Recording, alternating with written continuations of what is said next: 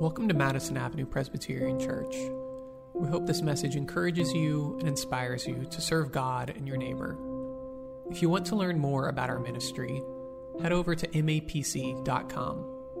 If you're looking for a community where you can deepen your faith, we invite you to join us every Sunday at 10:30 online or in person.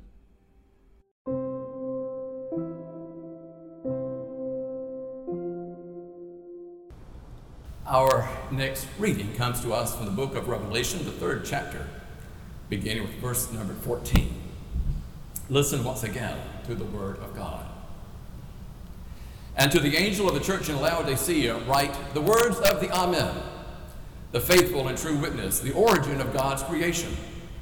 I know your works. You are neither cold nor hot. I wish that you were either cold or hot. So, because you are lukewarm and neither cold nor hot, I am about to spit you out of my mouth. For you say, I am rich, I have prospered, and I need nothing. You do not realize that you are wretched, pitiable, poor, blind, and naked. Therefore, I counsel you to buy from me gold refined by fire, so that you may be rich, and white robes to clothe you, and to keep the shame of your nakedness from being seen, and salve to anoint your eyes so that you may see.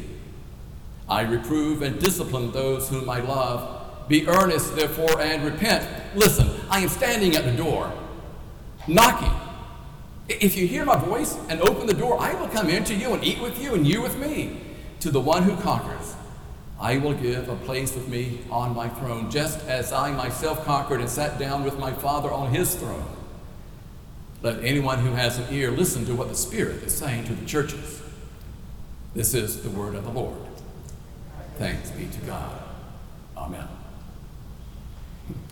Well, for those of you who are joining us for the first time today in person or online, we have spent this summer asking one primary question What does it mean to be church? And as our guide, we have been working our way through the first three chapters of the book of Revelation, and we wrap up that series this morning. One word has surfaced above all the other words in our study of Revelation 1 through 3, and that is witness. What does it mean to be church? Our central vocation, our primary calling, our pivotal purpose is to bear witness to Jesus Christ in the world. That is what we do as church. I've been wondering this week, but what does that mean? What, what kind of witness? What are the elements of a faithful witness? And considering what John says to the seven churches and considering our unique context, it seems to me that there are four elements of a faithful witness. And I would like to review these with you quickly before getting into what John is saying to the unfortunate church in Laodicea. What are the four elements of a faithful witness? One, it is biblically grounded. As Presbyterians, we know this. Uh, it might be important for us to talk about our feelings of church or experiences of church. I have many experiences I like to discuss. But when it comes to asking the question, what does it mean to be church? We in the Reformed tradition will not settle for our feelings or our experiences. We believe that the Old and New Testaments are the authoritative witness to who God is and what God is about in the world. And so, whatever shape our witness might take here on the Upper East Side, we seek for it to be biblically grounded.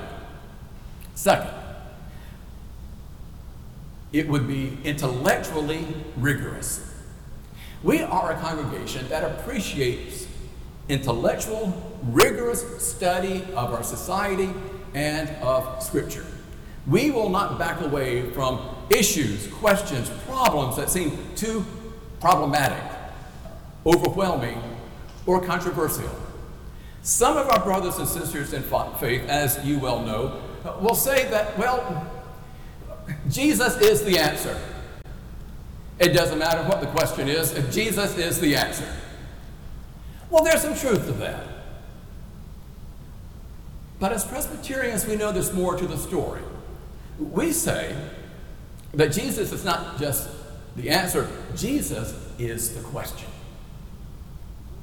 Jesus is the one who comes to us again and again, asking questions of us about our witness, challenging us, comforting us, sustaining us, as Jesus does in these letters to the seven churches in Asia Minor. We're intellectually rigorous. Third, I think in our context here, in light of Revelation 1 through 3, a faithful witness would be communally oriented. Note again that in his letters to these seven churches, John is not writing to specific individuals. And in our day and time, uh, we tend to think of faith in terms of uh, me, uh, myself. No, John is writing to communities of faith. Whatever kind of witness we have, no matter how we share the good news of Jesus' love with our neighbors, it must somehow involve the work of community, not just sporadic, separated individuals.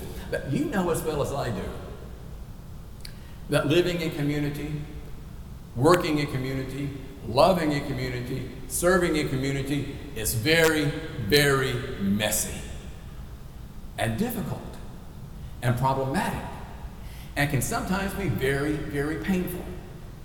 But we also know that when we stick to it in community and listen to one another and try to discern how the Spirit is moving in our midst, we will also discover incredible overflowing joy and hope and meaning. A faithful witness is communally oriented. And finally, I would say, I've been thinking about this the last two weeks, and I've not written anything on it yet, but it, it strikes me that a faithful witness would be deeply authentic, genuine, real. Eh, we've noted how in his letters to the seven churches, John did not send one generic letter that was to be read in all seven. He spoke to each church individually and addressed and engaged their specific needs, their specific wants, their specific desires, their specific challenges, their specific successes, their specific failures. And I've talked about this with you before, but we know from research that 65 million people have left the church. 65 million. If we step back and look at the various reasons that have been cited for this departure, I think we can narrow it down, summarize it with one reason, namely, 65 million people failed to encounter an authentic witness to Jesus Christ. I firmly believe today that people are hungry, they desire, they long, they yearn for a faith that helps them understand what's going on in the world, to connect the disparate dots into some kind of meaningful pattern, to, to know how to think about Christ and what's happening in our context. People, in other words, and this is true for me, and I think it's true for many of you. We, we, we don't want a faith that just rests up in our heads, as important as that is. We certainly don't want a faith that just rests in our hearts, as important as that might be. We want a faith that makes a difference that makes an impact in the way we live from day to day to day, that influences our decisions, our attitudes, and our assumptions about life. Revelation 1 through 3 reminds us that as a church, our calling is to bear witness, that is, to go into the world and share the good news of Jesus' love for all people with our neighbors here on the Upper East Side. And as we do that, a faithful witness would be biblically grounded, intellectually rigorous, communally oriented, and deeply, deeply authentic. Let's now pick up with what Jesus is saying to the church in Laodicea. 14th verse, chapter 3. And to the angel of the church in Laodicea, write the words of the Amen, the faithful and true witness, the origin of God's creation. In Isaiah 65 16, the prophet refers to God as the God of faithfulness. This is literally translated as God of Amen. Here, John identifies Jesus with God. Indeed, Jesus is the perfect Amen, the one whose words and promises are true beyond all doubt. Jesus is also the faithful and true what? The word we've heard again and again. Jesus is the faithful and true witness. It pops up a lot in these chapters. If we don't understand that witness is the key, the core of what it means to be church, we, we, we, we're missing the point. The Christians in Laodicea missed the point. They just didn't get it, and Jesus, through John, unleashes a harsh torrent of criticism. Now, I don't even want to read these words again because they're just so, so harsh, but I will. I know your words. You are neither cold nor hot. I wish that you were either cold or hot, so because you are lukewarm and neither cold or hot, I am about to spit you out of my mouth. Do you think these words got their attention? Can you imagine Jesus writing those words to us here at Madison Avenue? I'm glad I am not a member of the church at Laodicea, but that we, he, we are here at Madison Avenue. Laodicea had lousy water. Its mineral content was so high that it made the water nauseating. Jesus is saying that yes, he's nauseated too, but not by the water. He is sickened by the tepid witness of that congregation. They're neither hot nor cold. They have a lukewarm faith, a half hearted faith. They are content to straddle the fence. And Jesus lashes out. Can't you have some passion one way or another? Why do you play it safe all the time? Can't you get excited about what I'm doing in the world in your very midst? And if you can't get excited about that, what can you get excited about? The church in every age has been tempted to domesticate Jesus, to recreate Jesus in our own image, and that is true of the church today. Ask the American church today in our country, who is Jesus? And many, not all of them, but many of them will say, well, Jesus was a nice person, he was a good teacher, and his primary mission was to come and make my life meaningful and to love me through all eternity. Jesus, in other words, primary mission is to take care of us and help us feel good. Um, it, do you see Jesus in Laodicea working to help them feel good? No. Do you see him striving to meet their needs? No. Jesus is fed up because they're spending so much time tending to their needs that they're not tending to his needs. They are not faithful in his work and his agenda. As a matter of fact, he is so worked up about their self centeredness, their apathy, their indifference, that he threatens to spit them out of his mouth. Is that a graphic image or what? Jesus' disciples lying on the ground, all slimy with Jesus' saliva. Yuck. But Jesus is just getting started. For you say, I am rich, I have prospered, and I need nothing. You do not realize that you are wretched, pitiable, poor, blind, and naked. Therefore, I counsel you to buy for me gold refined by fire, so that you may be rich, and white robes to clothe you and to keep the shame of your nakedness from being seen, and salve to anoint your eyes so that you may see. Laodicea is very, very wealthy.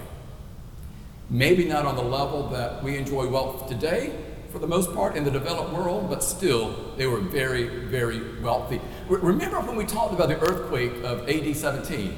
and it destroyed the city of Philadelphia. And then, with imperial subsidies, they rebuilt the city of Philadelphia. That same earthquake destroyed Laodicea, but they proudly refused imperial aid and they rebuilt it out of their own resources. They were a prosperous, prosperous people, successful people, self sufficient people. Uh, but Jesus throws this all back in their face. Laodicea was the center of banking and commerce. But Jesus says, no, you're poor. Laodicea was known for its medicinal eye salve. But Jesus says, No, you're blind. Laodicea was known for its beautiful raven black wool. But Jesus says, No, you're naked. Jesus is saying instead of trusting in your own gifts and strengths, instead of relying on your own wealth, instead of trusting in your self sufficiency, get your treasures from me. Here, here's my white robe. And what have we learned about the white robe? The white robe signifies what? Somebody said baptism. They had uh, someone just had to have said baptism. It was mumbled, but I heard baptism. Right. The white robe signifies baptism. You belong to God. Jesus says, Here, don't use the eye salve that you have. Here, use my eye salve. And your eyes will be opened so that you can see who God is and what God is about in the world. You will be able to see the kingdom in your midst and the opportunities you have to know and serve God. Make no mistake about it. As we have said before, John is the harshest writer of the New Testament. And he is holding nothing back in his letter to these seven churches. Jesus is angry. Angry because they have abandoned their witness. Angry because they are not living up to their to his expectations angry that they're living more for themselves and their needs and their agenda rather than Jesus' needs and Jesus' agenda. Even so, there is grace. Even so, as angry as he is, as disappointed as he is, Jesus says, I reprove and discipline those whom I love. Be earnest, therefore, and repent. We, a couple of weeks ago, we described how God's love and grace, justice and grace come to us like this. God wraps God's arm around us to tell us the truth of our lives about justice in the world. And at the same time, God is saying, But I love you, and lifting up grace and acceptance and love. The church has a way of tearing these apart so that some churches, all they do is complain about their congregation, complain about the world, lament this, lament that, you're bad. And other congregations go in the opposite extreme. You're wonderful, you're loving, you can do no wrong. God loves you, God wants you to be rich, God wants you to prosper. Both are distortions. As we see in John's letter to the churches in Asia Minor, God comes to us like this, and in a position of love, lifts up to us our challenges, God's disappointments, the truth about how we let God down and let one another down. Jesus' anger and stinking criticism in his message to the church in Laodicea, as well as the other churches, flow from a deep reservoir of love. He really cares for this vain and materialistic congregation. He wants more for them, he expects more from them. He has a passionate desire for them to be who they're called to be the body of Christ. The very people of God who have been entrusted with this remarkable good news of God's love. When I was first ordained in ministry, I served two small country churches. And the smaller of these two churches did not have a bulletin when I arrived. We started printing one about a year later after I got to know them a little bit better. But for that first year, we had no bulletin, so there were no communal prayers. And everything pretty much came from me. That included the call to worship. I love responsive calls to worship, but we didn't have a bulletin, and they didn't know some biblical responses. Uh, like, uh, this is the day that the Lord has made, let us rejoice and be glad in it. One of the biblical quotations I use quite often comes from Revelation 3:20. Some of you will remember it. Listen, I stand at the door and knock. And if anyone hears my voice and opens the door, I will come into them and eat with them and they with me. And I love this text. I used it week after week after week, for it seemed to me so open and gracious. There God is. Jesus is outside our door, wanting to come in, wanting to have a relationship with us, wanting to love us and strengthen us. But if I had to do it over, I would never use that text.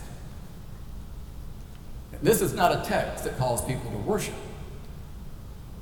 This is a text that might leave us squirming in our pews. This might be a text that leaves us feeling guilty or ashamed. This might be a text that brings tears to our eyes, but it is not a call to praise God. In their fascinating commentary on the book of Revelation, Doctors Gonzalez and Gonzalez raise an interesting question. Revelation is addressed to God's people, to God's church. Why is Jesus on the outside? Why is the door closed? We are Jesus' people. We are the body of Christ. What's Jesus doing on the outside trying to come inside? How did he get out there to begin with? This is another harsh challenge from John to the church in Laodicea. In other words, he's asking, How have you pushed Jesus away? What have you done to close the door in Jesus' face? How are you letting Jesus out? How are you pushing him away when you're thinking about your life and your service? What's he doing out there? He's the one who called you to be in here. Can you, can you imagine Jesus coming to us this morning and standing out there and knocking and knocking and just keep knocking at the door because Jesus wants to come in? And he's saying, If you open the door, I'll come in. And he's out there knocking. What would that say about us? That we left Jesus out there. So if I had to do it over again, I would not use that passage as a call to worship. This is what I would like to leave you with. We've been asking the question what does it mean to be church? And what John says to these seven churches, he says to all congregations. He's inviting us to be faithful witnesses for Christ in the world. And particularly in his words to the church in Laodicea, he's asking us to consider how might we be leaving Christ out? How might we be neglecting Him and His work? Are there any ways that we here get so caught up in our own agenda that we neglect Jesus' agenda? How is Jesus knocking at the door today? Jesus is knocking at the door of all congregations. What is the unique way that Jesus is knocking at our door? Calling us to be His witnesses And this time and in this place. Amen.